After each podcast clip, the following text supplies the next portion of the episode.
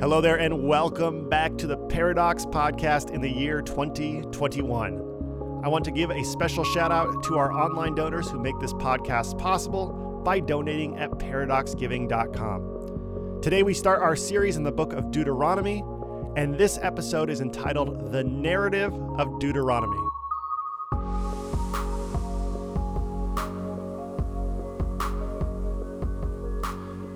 Today marks the beginning of our series in the book of Deuteronomy, and I'd like to begin this series with a disclaimer about the fifth book of the Bible. The disclaimer is this The book of Deuteronomy is boring. Now, I know, I know, I know you're not supposed to say things like that about books of the Bible, but the fact is, this book is just absolutely mind numbingly boring. How boring, you might ask? Well, the book of Deuteronomy is a sermon given by Moses at the end of his life. And Moses' final sermon goes on for 33 chapters and contains over 25,000 words. My best guess is that it would have taken Moses three hours and 35 minutes to preach the sermon that is contained in Deuteronomy. A three hour and 35 minute sermon. I don't care how funny Moses is. I don't care if he's got visual aids. It's impossible for a human being to be engaged for a three and a half hour sermon. To put that in perspective, if you started Peter Jackson's film, The Return of the King, at the same time that Moses started preaching, Moses would preach for a longer amount of time by 15 minutes than that epic film that was way too long in Return of the King. Now, you may wonder why on earth are we studying a boring book of the Bible? And the reason is because all the way back in 2013, when we were still a young adult group called The Shadow, we made a commitment to do a sermon series in every book of the Bible. Well, we're now on book 57 of that 66 part series. And when you commit to doing sermon series in every book of the Bible, that literally means every book of the Bible, including the boring ones like Deuteronomy. So I'm going to try my best during this podcast and the upcoming episodes in this series to bring some life to the book of Deuteronomy. But I wanted you to know that if you read the book of Deuteronomy on your own, which I recommend that you do, and if you read it and you find it to be incredibly boring, I want you to know that's okay because it is boring. But let's see if we can bring some context, some history, some illustrations to this book, and find some life or inspiration behind these words that can help us in the year 2021 and beyond.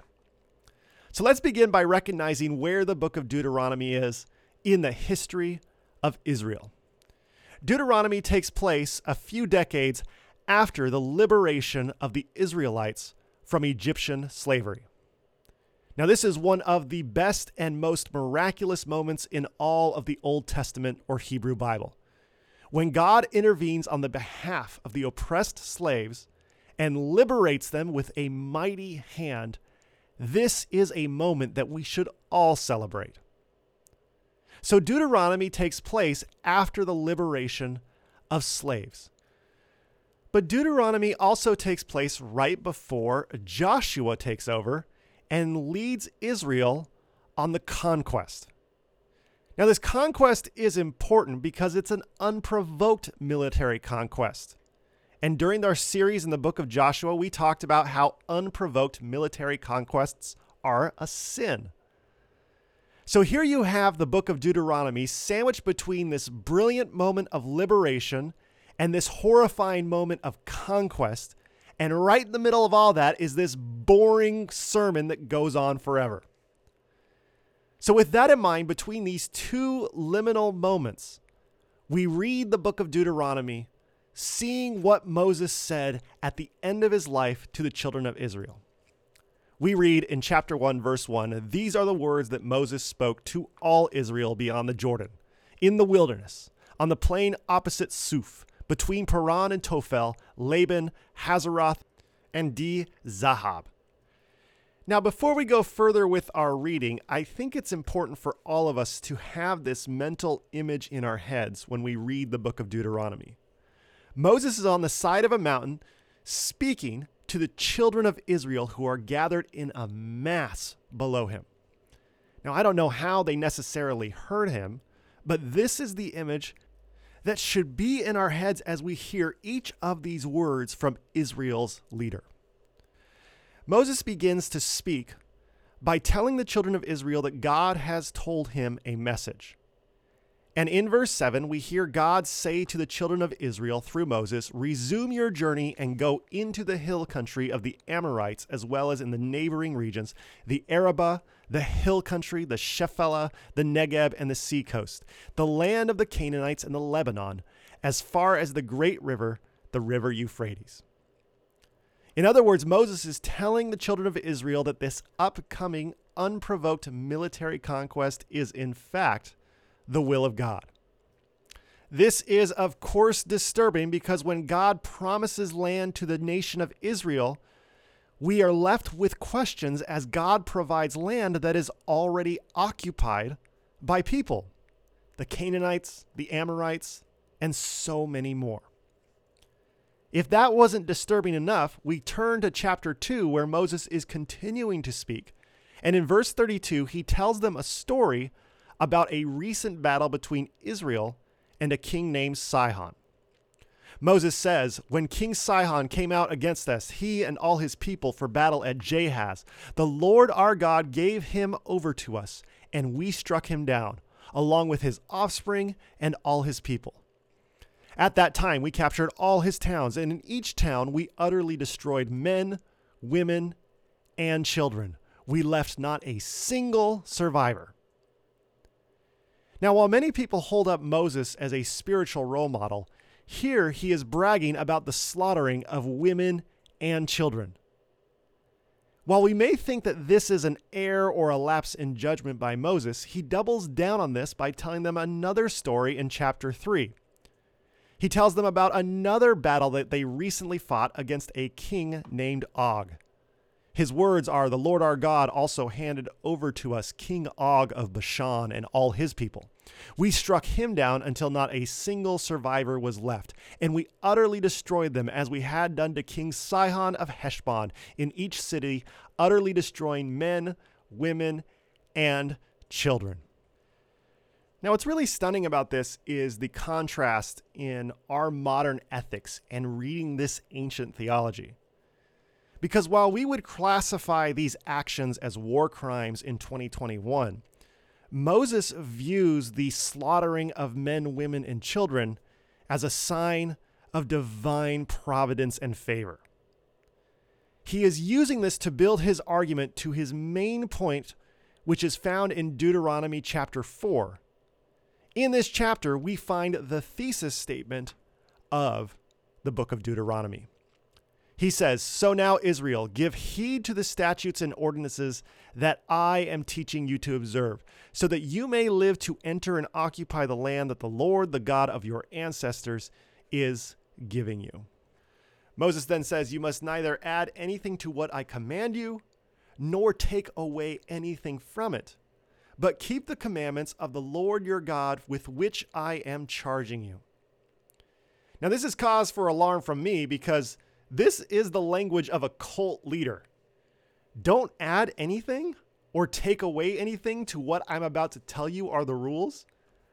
If you ever heard me say that on this podcast, you should stop listening to me immediately. A few verses later, in verse 16, Moses introduces the first of his many laws in Deuteronomy.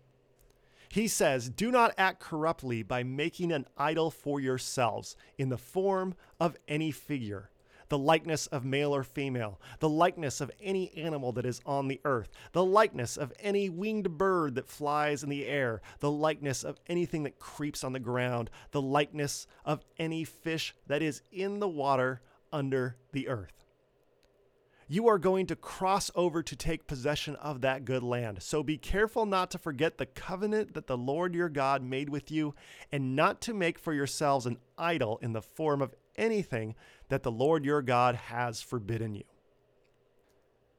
Now, this first law is an interesting law, particularly in the context of Deuteronomy. Because in chapter 5, the very next chapter after Moses gives this law, Moses goes through each of the Ten Commandments. This is really strange because it's redundant. The second commandment is that you cannot make idols. So Moses takes the second commandment and gives a long introduction to the Ten Commandments, using the second commandment as one of the great benchmarks of what God wants from God's people in the promised land. In other words, Moses gives radical prioritization to the second commandment. Now, this is particularly strange to me because you would assume that Moses would talk about slavery at this moment. After all, his people have just endured 10 generations of slavery. Why wouldn't Moses, right before they enter the promised land, tell the children of Israel, hey, we went through the abhorrence of slavery. We must never treat ourselves or other people groups with the same kind of cruelty that we just endured at the hands of the Egyptians. Why doesn't Moses absolutely and unequivocally condemn slavery for all time in the promised land? Instead, we have Moses saying, you know what the problem really is? Idols. Whatever you do while you are in the promised land, make sure that you do not have idols. Now, this, of course, elicits the question why? Why is this commandment so important in the promised land? And Moses gives a rather stunning answer. In chapter 4, verse 22, Moses says, For the Lord your God is a devouring fire, a jealous God. So, the whole reason why this commandment is so important is not because it makes the world a better place or enables the children of Israel to be more loving. No.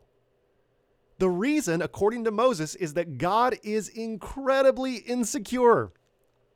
And when you bring an idol into your culture, it threatens God's insecurity. And God becomes so filled with rage that God enacts God's own wrath upon the Israelites and threatens their extinction. Moses then goes on to say in verse 25 of chapter 4 When you have had children and children's children and become complacent in the land, if you act corruptly by making an idol in the form of anything, thus doing what is evil in the sight of the Lord your God and provoking God to anger, I call on heaven and earth to witness against you today that you will soon utterly perish from the land that you are crossing the Jordan to occupy. You will not live long on it, but will be utterly destroyed. This is as close as we can get to the thesis of Deuteronomy, which is if you worship idols, then God will remove you from the promised land. And I hope that when you hear that thesis, you all of a sudden understand why this book is so incredibly boring. Not only is it a three and a half hour long sermon, but this whole thesis, if you worship idols, then God will remove you from the promised land, doesn't really have much to say to you and to me, does it? We don't live in the promised land. And I've been a pastor for some time now, and I've never talked to somebody who struggled with the temptation of physical idols. So, upon hearing this thesis statement, I assume that there's something in your brain that just starts to check out because you're like, ah, this book just isn't for me. I, I get that. But at the same time, I want you to know there is something quite human here that takes us a little bit of time to discover but I believe that is time well spent because it reveals something greater about who we are. So let's begin by looking at the contexts surrounding the writings and readings of Deuteronomy. Let's begin with the context of the setting and consider also the context of the reading. Now, the context of the reading is always the easiest one for us to discuss. We are reading the book of Deuteronomy in the year 2021 CE. I currently am in the city of Redlands, California, and I am a Christian minister reading this text that was written a long time ago. Now, you may be in another city and you may have another profession, but you can easily fill in your own contexts for where you are reading or hearing this book being read. Now, the context of the setting is a little bit more difficult to find, but if you read the book of Deuteronomy, you can figure out that this book is set sometime around the year 1300 BCE. In chapter 1, verse 1, we read that this sermon is occurring in the wilderness, and the sermon is given by none other than Moses. When we take a moment and recognize the contrast between these two contexts, for me, I am filled with a bit more empathy for the people who originally heard the words in the book of Deuteronomy.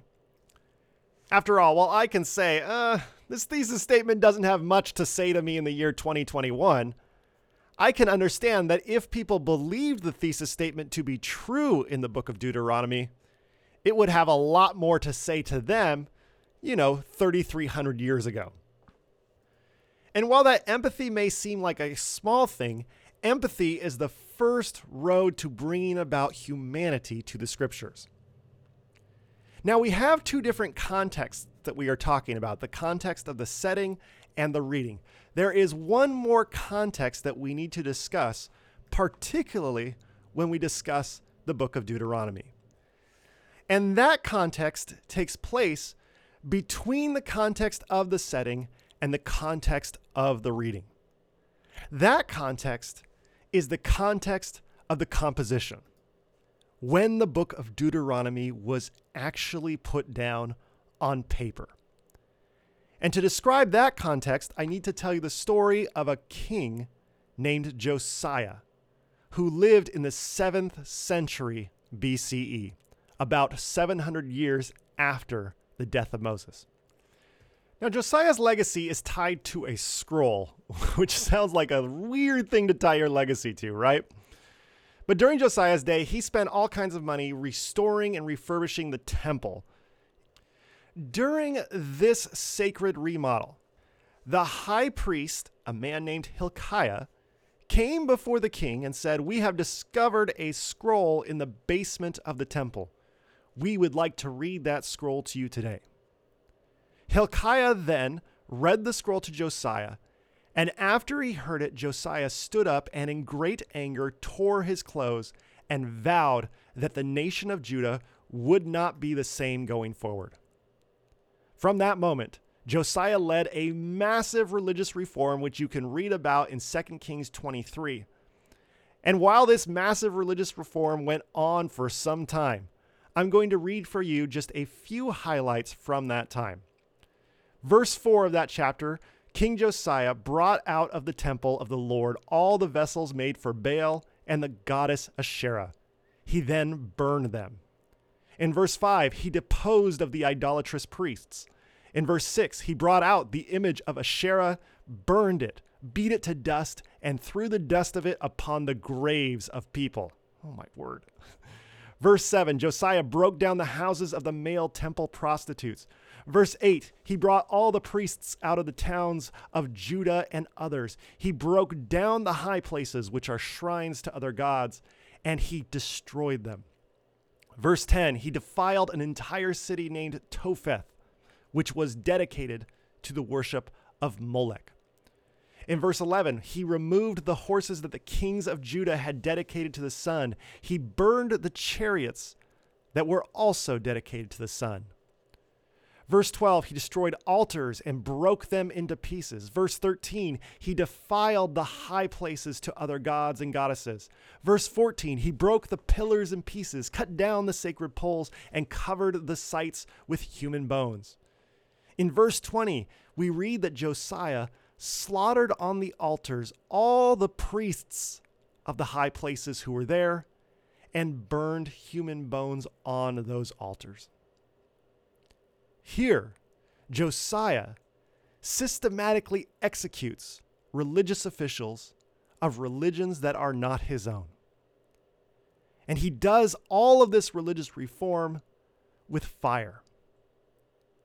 Josiah acts like a tyrant, which is strange because when his story is introduced in verse 2 of chapter 22, we read that the author has a very high view of King Josiah. His words describing Josiah are as follows King Josiah did what was right in the sight of the Lord and walked in all the ways of his father David.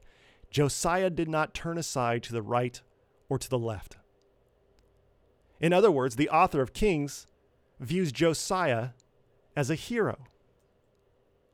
Now, understand what happens in this story. Josiah is leading the nation of Judah until Hilkiah shows up with a long lost scroll. Hilkiah reads that scroll to Josiah, and Josiah then uses that scroll as justification for a tyrannical religious reform that included genocide. Now, if you're like me, you hear this and you think to yourself, good night, what on earth was in that scroll? Unfortunately, the author of Kings never mentions the contents in that scroll. So most people assume that we have no way of knowing what it was that inspired Josiah to become incredibly angry and start a very frightening religious reform.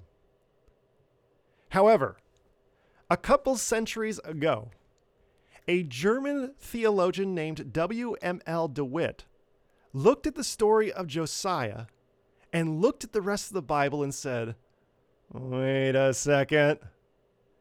Specifically, he looked at the book of Deuteronomy through the lens of the story of Josiah finding a scroll, and he came to a shocking realization.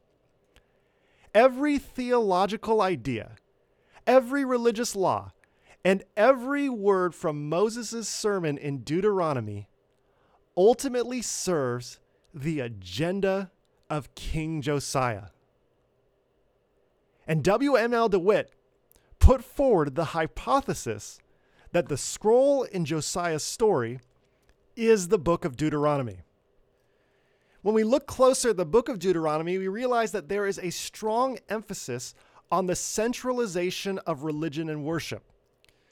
So, Deuteronomy bans all forms of worship outside of Jerusalem and encourages the people of Israel and then eventually Judah to make pilgrimages to a central temple where God is most present. This not only serves the agenda of Josiah, but also the high priest Hilkiah. And so W.M.L. de Wette asked the question what if Hilkiah didn't discover the book of Deuteronomy, but instead the high priest Hilkiah wrote the book of Deuteronomy. Now, this may sound like a conspiracy theory, but let's imagine this story happening in our modern context. Imagine that the year is 2019 and all of a sudden the White House produces a document from George Washington. And the White House says, We just found this in a basement of the White House somewhere. And in the document, George Washington, quote unquote, says, you know what makes us really American? A wall between us and our southern neighbor. You would immediately say, Did you really discover this in a basement? Or did you write it yourself? So W.M.L. de Wette put forward this hypothesis in the early 19th century and said, I think Hilkiah wrote the book of Deuteronomy to advance Josiah's agenda. And stunningly, over the last 200 years, modern archaeology has continued to verify this hypothesis. So much so that there is near unanimous consent that Hilkiah authored the book of Deuteronomy among scholars today. So, when we talk about the contexts of Deuteronomy, we talked about the setting and the reading. But we also need to talk about the context of the composition, which is around the year 615 BCE in the city of Jerusalem, and it's most likely authored by the high priest of the temple, Hilkiah. And here, with this scroll in hand, Josiah leads a genocide and massive religious reform that are the actions of a tyrant but instead of condemning him, the people of Judah, as far as we know, applauded him and viewed him as a virtuous God follower. Which raises the question how does Josiah commit genocide and then get the people of Jerusalem to see him as virtuous? He does it by telling them a story. And this story revolves around Moses speaking to the children of Israel 700 years before the reign of Josiah, telling them that the most important commandment in all of God's commandments to Israel is that they should not have idols, which is exactly what Josiah wanted. If that wasn't enough, there's these moments of transparency where Hilkiah isn't so subtle that he wants the people of Judah in his day to follow these laws in Deuteronomy.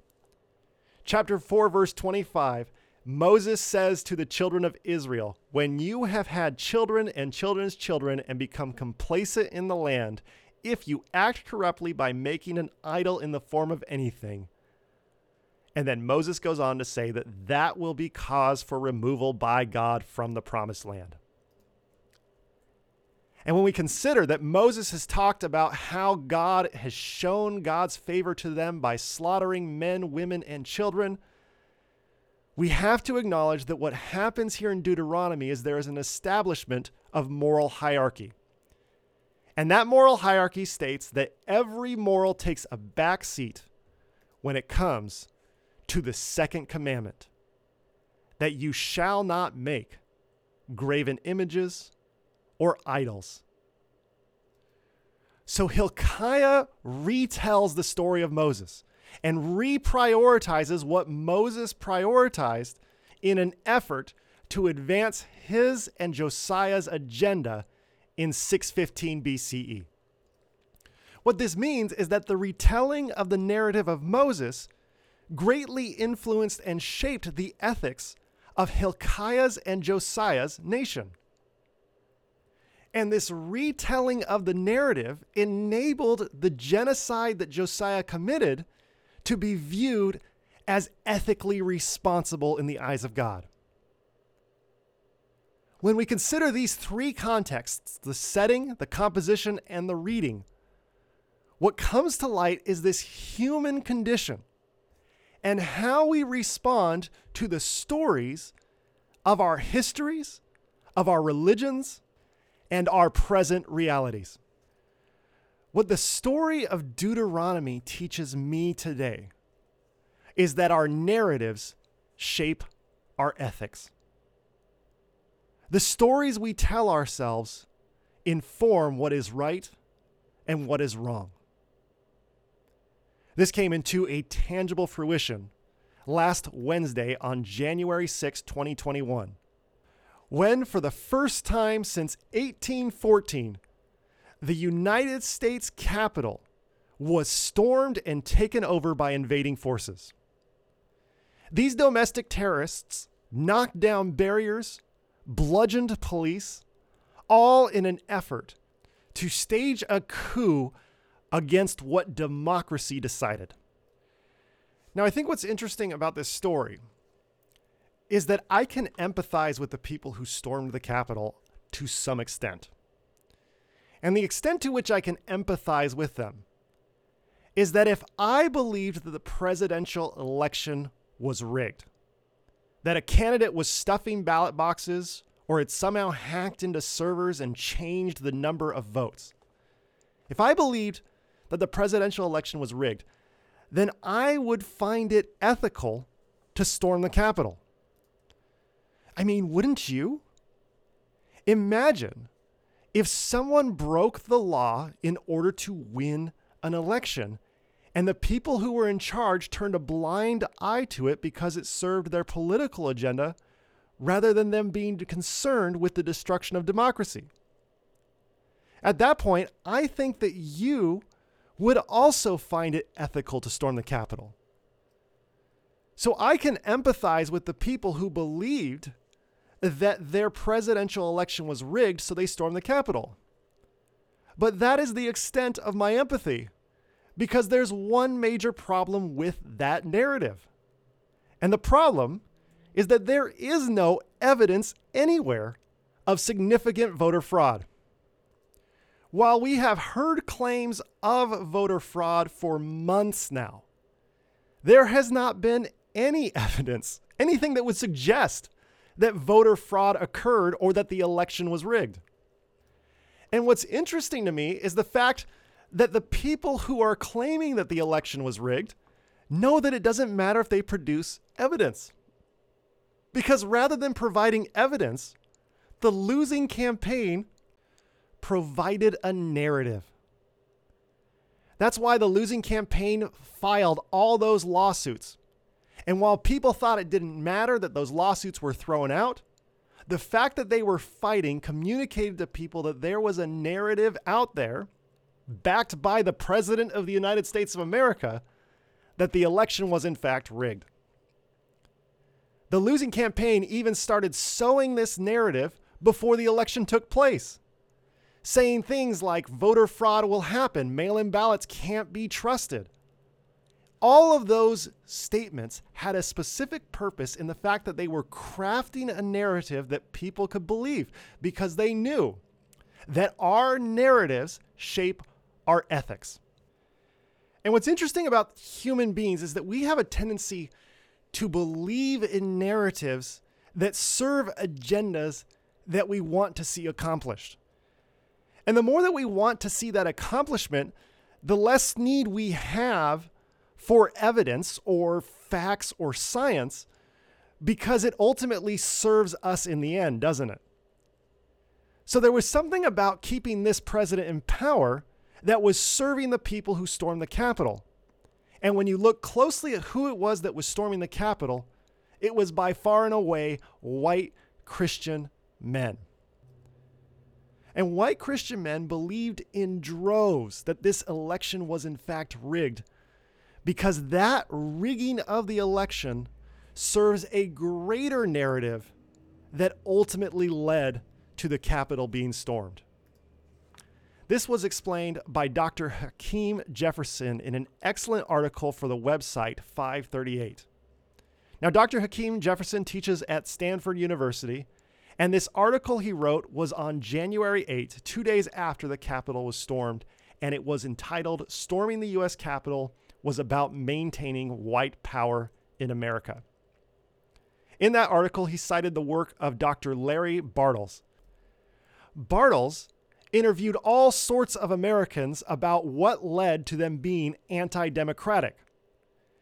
His conclusion was that the single survey item with the highest average correlation with anti democratic sentiments is not a measure of attitudes toward Donald Trump. Now, I personally found this part of the article quite surprising because I assumed that it was just blind loyalty to the losing candidate that led people to the Capitol.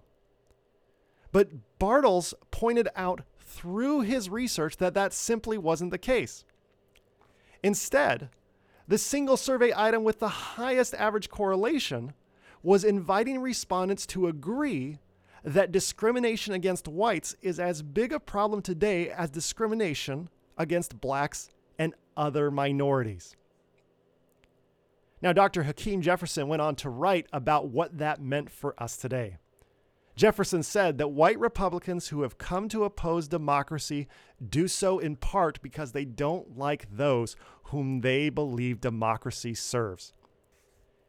He then goes on to write, and more than that, they believe that the interests of non white Americans have been given priority over the interests of their own racial group. So when we think about those who gathered in Washington, D.C. on Wednesday, and who will surely continue their advance in opposition to democratic rule, let it not be lost on us that they do not simply come in defense of Donald Trump. They come in defense of white supremacy. This excellent article gave me pause because it made me realize that all of this violence, all of this storming, all of this insurrection was done in an effort to protect the narrative that whites receive equal discrimination as people of color. And when you think about what this president represents, the current president is a validation of the untrue narrative that white Americans are discriminated against equally as people of color. And that narrative that white Americans feel today is what led them to believe without a shred of evidence that the election was in fact rigged. And so, the greatest way that you and I can combat whatever it was that happened at the Capitol is to tell the narrative of America with science, data, and facts. To continue to share with ourselves and with each other the well documented and well researched fact that people of color face more discrimination, more prejudices, more obstacles than white people in America today. And while that may sound like it is insignificant, the fact is our narratives shape our ethics. And so it's worthwhile for us to spend time, energy, and effort telling the narrative that is rooted in reality rather than a narrative that we choose to believe to uphold white supremacy. Our narratives shape our ethics. And while this may seem like a high and mighty, elevated kind of political conversation, the fact is the narratives that we tell ourselves and each other is a very personal choice. And the most important personal choice we can make is to allow new information and science to help shape that narrative rather than wall ourselves off and allow ourselves to believe false narratives out of a measure of convenience. Think about how we tell the narrative of the United States of America. I was told about how the founding fathers were concerned with equality and justice for all more than anyone else in the history of the world. But we all know that simply isn't true. The founding fathers built a nation on the ideology of white supremacy, which is why our country's original sin is white supremacy. And you can see that in the way that our country treated both Native Americans and people of African descent. The systematic genocide and betrayal of indigenous persons and the overwhelming disregard for the humanity of slaves in the name of economic profit are absolutely intertwined to the very fibers of our country's history. Now, what's really stunning is that white Christians would attend church on Sunday and then go home and beat their slaves or campaign for the extermination of indigenous persons and see no problem with those ethical violations. And the reason they could do this week in and week out for centuries was because they would attend church on Sunday and hear a narrative justifying the most horrific ethics that you and I could possibly imagine. To justify the treatment of indigenous persons, white preachers across the country would tell white parishioners the story of Joshua, the unprovoked military conquest, and how America was God's promised land, just like Canaan was God's promised land for the Israelites. According to that narrative, you can kill, you can slaughter, you can betray, you can imprison anyone who gets in your way of God's promised land because God gave this land to us. The narrative of Joshua shaped white Americans' ethics toward indigenous persons. In regards to slavery, white preachers would tell the story of Noah cursing his son Ham. Now, they would add all sorts of extra biblical information about Ham's skin color and the descendants of Ham. But ultimately, the whole idea was that the narrative of Noah established a racial hierarchy that permitted the enslavement of people of African descent. And the narrative of Noah shaped the ethics of slavery in America. Now, what's really interesting to me about both of these stories is that both of these stories are held up as true and continue to be preached by white Americans today. Why haven't we condemned these narratives? Why haven't we stood up and said, you know, there's a lot of problems with Joshua? Why haven't we told Christians and the world of the immense evil that was enabled by an interpretation of Noah's story and his son Ham? By allowing those narratives to continue, we continue to uphold the sin of white supremacy. And when you consider our nation's long and terrible history with the original sin of white supremacy, it's about time that we change the narrative of our country's history so that we can move forward toward greater equality. Narratives that are grounded in truth matter. Narratives that change based on new information and new research and new science and greater humanity absolutely matter narratives that we tell ourselves in our churches change the way that we interact and behave with each other, and they matter. Our narratives shape our ethics. And the question that I would like to close this podcast with is what narratives are you telling? What narratives are you telling yourself? What narratives are you telling each other? What narratives are you telling your children and your parents? Because the fact is, our narratives shape our ethics. And we are in dire need of narratives rooted in reality.